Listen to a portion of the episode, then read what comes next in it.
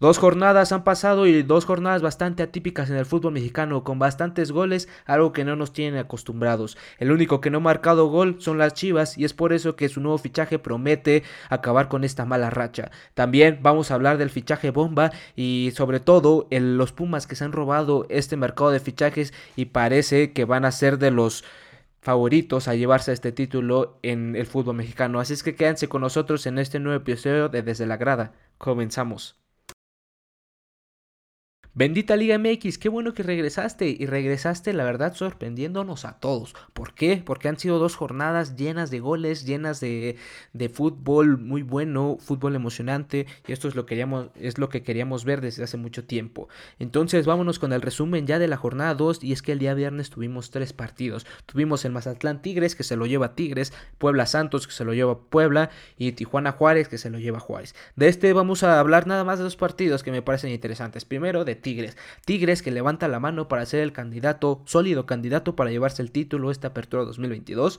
Va a ser de los equipos que van a estar de en, las prim- en los primeros lugares de la tabla, sin lugar a duda.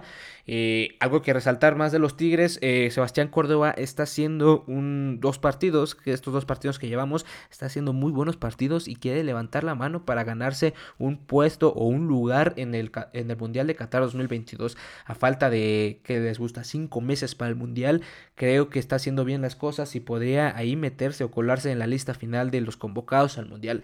Mazatlán va a ser de esos equipos que van a ser difícil ganarles, van a ser esto, de estos equipos que van a estar en la tabla media, baja, pero que podría llegar a luchar para meterse al repechaje. Entonces va a ser un, un rival complicado de vencer. Después, Puebla Santos. Hay que hablar del Puebla del Nicolás Larcamón, y es que si algo nos tiene acostumbrados a este Puebla es que siempre inicia bien los torneos. Ya al final, si se le cae el equipo, no es otra cosa, pero el Puebla ha iniciado bien, as, as, es, está siendo de los primeros lugares, así nos acostumbró el torneo pasado, el torneo antepasado, está jugando muy bien.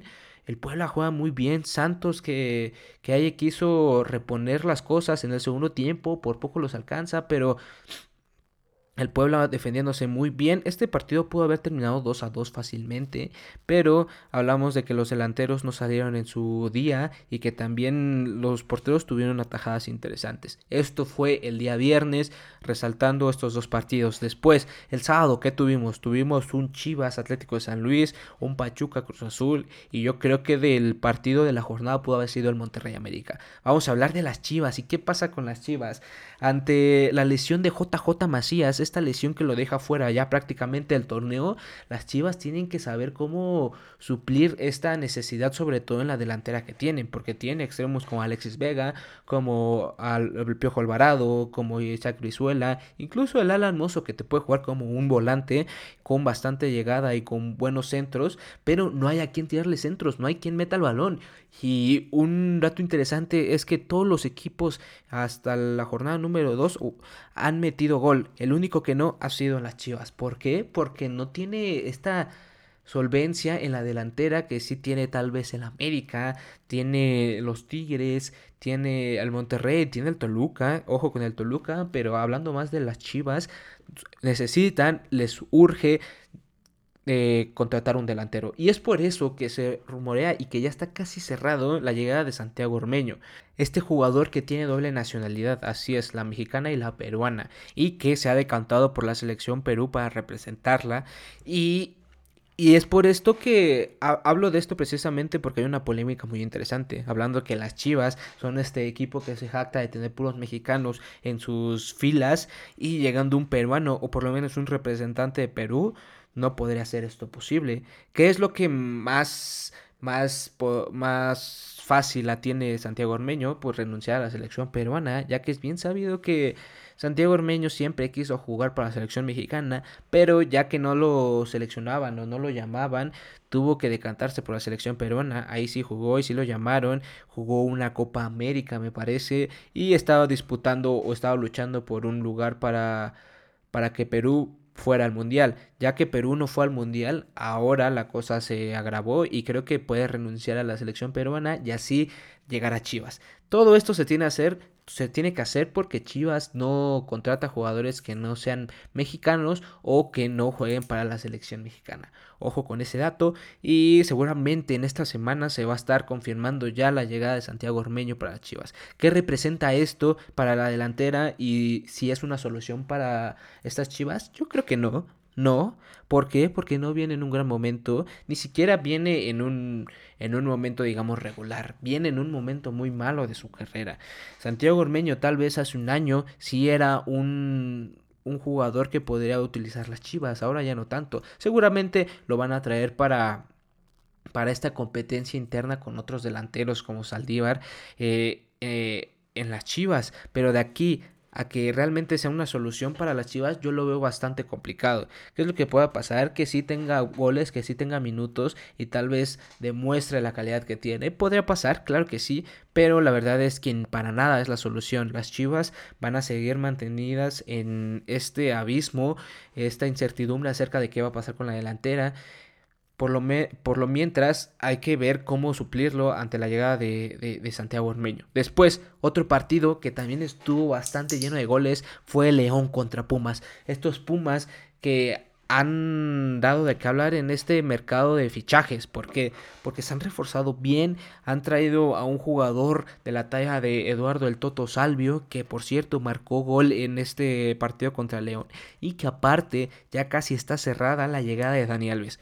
¿Qué significa Dani Alves para el fútbol mexicano? No solo para los Pumas, que es un, un jugador que prácticamente ha ganado en todos los lugares en los que se ha parado. Hablamos del Barcelona, hablamos de la Juventus, hablamos del Paris Saint-Germain, en épocas recientes en el Sao Paulo. Habla de un, un tipo que tiene jerarquía, que tiene esa chispa que no todos tienen, que en lugar donde se para, lugar donde es campeón. No por nada es el jugador más laureado de toda la historia del fútbol. Si hablamos de jerarquía, claramente la tiene él. Entonces va a venir a aportar todo esto y más a, a Pumas y a fútbol mexicano, que la verdad es que está hambriento de tener una estrella. Hace mucho que el fútbol mexicano no tiene una estrella de su jerarquía. El, el que... El jugador que tal vez ahorita se me viene a la mente, que el último que haya sido de jerarquía y de estos pantalones que tiene Dani Alves, es Ronaldinho. De ahí... Put- Hay que buscarle, hay que rascarle mucho, tal vez Eusebio cuando llegó al Monterrey, este Butragueño, pero pocos jugadores han llegado de esta jerarquía al fútbol mexicano, y creo que Pumas darse el lujo de traer a Dani Alves es algo importante y también de llamar la atención, porque si hablamos de Pumas, no precisamente estamos hablando de los equipos con más dinero en el fútbol mexicano. De hecho, es el equipo que, de los equipos que menor dinero tienen en el fútbol mexicano, y normalmente cuando se trata de renovar a un jugador o cuando, o cuando se trata de contratar a un jugador son cifras bastante bajas. De hecho, el, el caso más reciente, Alfredo Talavera. ¿Por qué se fue Alfredo Talavera de, de los Pumas? No fue porque estuviera peleado con la directiva o no fue porque, porque ya no quisiera estar ahí. De hecho, el jugador quería estar ahí. Fue porque no le, no le llegaron al precio. Le ten, lo tenían que renovar y no le llegaron al sueldo, entonces se terminó yendo a Juárez, Juárez que tal vez son las de las nóminas más bajas en el fútbol mexicano, se fue por dinero, específicamente por dinero, porque Pumas estaba súper bien, era un hombre de jerarquía, era el capitán, nadie quería, incluso él no quería irse de los Pumas, entonces dices, ok, se te va Alfredo Talavera por dinero y traes a Dani Alves, ¿qué está pasando? ¿Por qué de repente del, de la noche a la mañana ya tienes para contratar a el Toto Salvio? Tienes uh, para renovar a dinero. Tienes para traer a Dani Alves. Tienes para atraer a Del, del Petre. ¿Qué pasa? ¿Qué está pasando en Pumas, caray? ¿No que era un equipo que no tenía dinero, que no tenía presupuesto? Eso es la parte, digamos, que incongruente tal vez con estos Pumas, pero la verdad es que toda, toda la enhorabuena para estos Pumas, que van a andar muy bien. Yo creo que estos Pumas con la llegada de Dani Alves van a ser un equipo que va a estar peleando los primeros puestos de la tabla. Puede ser hasta el campeón, ¿saben? Pueden ser hasta el campeón. Lo, lo único ahora que falta realmente es el portero.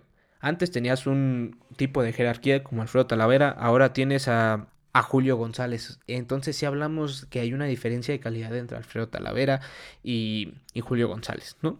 Bueno, ya hablamos de estos Pumas. Yo creo que van a andar bastante bien esta temporada y podrían llegar hasta ser campeones. Vamos a ver cómo se les envuelve este equipo de Lilini, que antes ponía como pretexto el plantel. Ahora creo que ya tiene un buen plantel para pelear el campeonato. El León... El León también lo vamos a ver bastante bien. Ha demostrado que pese a ir tres cero en el marcador, sabe remontar. No ha perdido este, este punch que, que tenía con Nacho Ambriz, que lo llegamos a ver con Haaland. No ha perdido este punch. Va a ser interesante ver a este León, sobre todo ante los equipos grandes, como es Tigres, como es Monterrey, como es el América, como son el Cruz Azul, puede llegar a ser, pero más Pachuca. Vamos a ver cómo le va a, a León contra... contra estos equipos y si realmente está hecho de lo que pensamos está hecho. Después nos quedan dos partidos, Cruz Azul contra Pachuca. Pensábamos que este, este, este partido iba a estar muy interesante y que, y que podría ser como la graduación de Cruz Azul. Una graduación temprana, sí, pero hablar de Cruz Azul ya como para cosas grandes. Pues déjenme decirles que le pasó el Pachuca por encima. No supieron por dónde les llegaron, les llegaban de izquierda, les llegaban de derecha, les llegaban por el centro, les llegaban de todos lados. Algo que le falta a Cruz Azul creo que es la defensa, un, un defensa central le falta a Cruz Azul.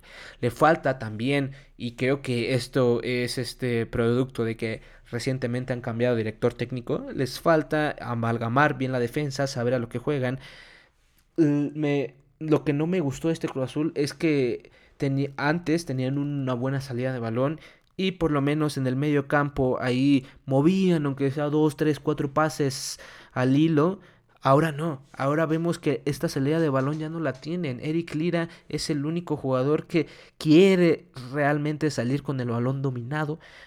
Nadie más le ayuda, no le ayuda Vaca, no le ayuda ya. Porque está, ya después de Vaca están jugadores de ofensiva, como es Romero, que lo vimos bajando mucho, bajando mucho para... como que para jalar el balón y jalar, pero pues al final el Pachuca en dinámica te come, te come el Pachuca y creo que se lo comió, le comieron la partida, le, le ganaron la partida totalmente a, a Diego Aguirre, se la ganaron. Veremos cómo se desenvuelve, cómo se va desenvolviendo este Cruz Azul a lo largo del torneo. La verdad es que fue un mazazo duro por parte del Pachuca ante el Cruz Azul. El Pachuca, por otro lado, levanta la mano como sólido candidato a llevarse el título. Ya hablamos de Tigres, ya hablamos posiblemente de los Pumas. Pachuca es otro, Pachuca es otro y va a estar peleando los pu- puestos altos para llevarse el título, no tengo duda. Y vámonos con el partido, el último del día sábado. Monterrey contra América. Para mí el partido de la jornada. Monterrey que tiene este gran... esta gran plantilla llena de, de estrellas en todos lados. América que no se queda para nada atrás, siendo también una plantilla de jerarquía, dando un partidazo. Al final se lo lleva el Monterrey por la mínima, pero la verdad es que estuvo para ambos. América yo creo que pudo haber merecido más, sí, pero al final los, los errores en la parte defensiva le terminan por fa- pasar factura. Va a estar bien y algo curioso es que tanto América como, como Chivas llevan los mismos resultados. Empataron en el primer partido y en el segundo perdieron, pero yo creo que con futuros muy co- completamente diferentes. Las Chivas yo creo que se van a mantener en este tenor de empatar, perder uno, igual y ganar, se van a mantener así. No tengo duda. Por otra parte, el América sí va a empezar a subir. Nada más hay que pulir algunos detalles en la saga defensiva y ya está listo el América. O sea, el América lo vamos a ver bien. Yo creo que es uno de los también este, candidatos a llevarse el título. Por otra parte, el Monterrey vimos que algo que ayudó muchísimo fueron los cambios. Los cambios le ayudaron mucho a Vucetich. Y algo que me preocupa es de este, de, de este delantero, Joao Rojas. Se pierde ya el torneo. ¡Pum! Se rompió en veinte minutos. Tu fichaje bomba se rompe en veinte minutos. Vamos a ver qué pasa con Monterrey y cómo llegan a suplirlo. ¿Por qué? Porque ya aún así, oh, quítale yo a Rojas, tienen un equipazo, un equipazo, tiene a Funes Mori que ya está empezando a agarrar otra vez este nivel, tienen a Berterame, tienen a Me- Maxi Mesa, tienen a Romo, tienen a Celso, no, está plagado de estrellas, eh, tal vez sea la mejor plantilla del, del, del fútbol mexicano, sí, se pelea ahí con Tigres y lo que veo diferente a este, a este Monterrey de Vucetich, que al Monterrey de Javier Aguirre es que este es un poco más ofensivo.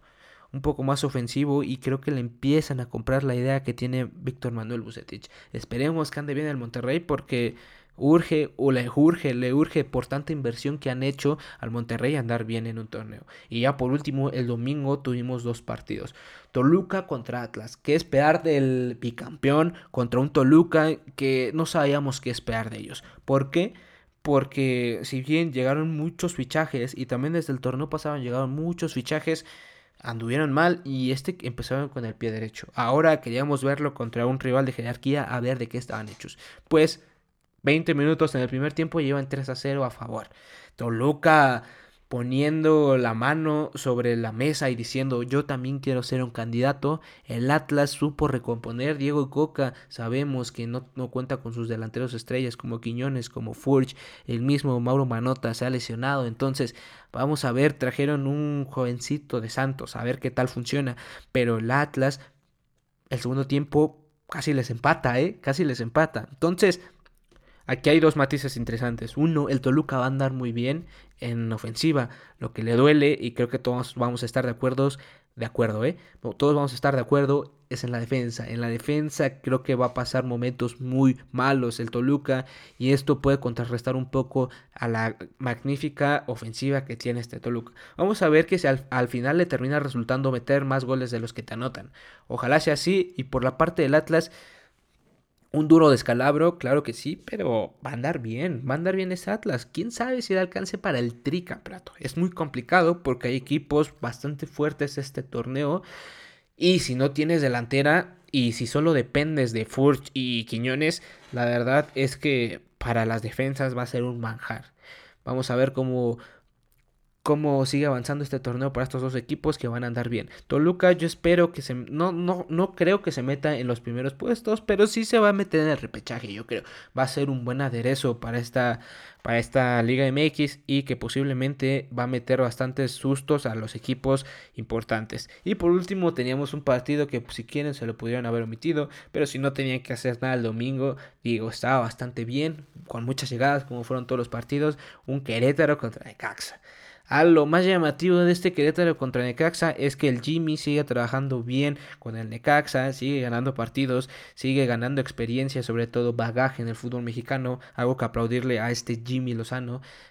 Su equipo juega bastante bien. Contra el Toluca creo que pudieron haber merecido un poco más, no fue así en la primera jornada, en esta anduvieron bien. Contra el Querétaro metieron dos goles, el segundo gol fue de asociación y fue muy, muy bueno, habla de que se está trabajando bien a media semana, el Jimmy, muy bien por el Jimmy, y esperemos que este Necaxa esté en el repechaje también. No, no creo que se meta en los primeros cuatro lugares, creo que eso no, pero sí va a andar en el repechaje y va a andar bien. Entonces va a ser un equipo bastante complicado de vencer. Así queda la Liga M X, la verdad es que está muy emocionante, todos los equipos este, jugando muy bien, hasta los que van en la última tabla, como el Querétaro y Mazatlán. Ojo, Querétaro y Mazatlán juegan bien, ¿eh? No juegan mal. Creo, a mi forma de ver, juega peor el Tijuana. Los Xolos juegan peor. Pero bueno, ya es criterio de cada uno y así queda. Quedamos con los primeros cuatro, cuatro lugares. Está muy interesante. Toluca, Puebla, Pachuca, Juárez. Juárez que está en cuarto lugar, increíblemente, empatando el primer partido contra las Chivas y el segundo ganándolo contra los Xolos. Esto lo tiene en cuarto lugar. La verdad es que nada más lo vamos a ver aquí seguramente esta jornada y de repente va a ir para abajo. Trae buenos fichajes, Hernán Cristante es un buen entrenador, Talavera, pero no le va a alcanzar, no le va a alcanzar a este Juárez y seguramente lo vamos a, lo, lo vamos a ver ya en los últimos lugares de la tabla, increíblemente. Lo increíble también es ver Pumas doce, América trece y Chivas en quince. Creo que Pumas y América, como ya les dije, vamos a verlos arriba, y las Chivas posiblemente se mantengan del lugar quince al siete o al seis, no los veo más arriba. Creo que, y creo que el siete o el seis ya es muchísimo. Entonces, así queda la jornada número dos. La jornada número tres viene también bastante, bastante movidita. Pero ya vamos a hablar en otro capítulo de la previa de la jornada tres. Sobre cómo, vea, cómo vamos a ver que, que vengan estos partidos. Así es que es todo por parte de este capítulo de la jornada dos. Espero les haya gustado y nos estamos escuchando en nuevos episodios. Adiós.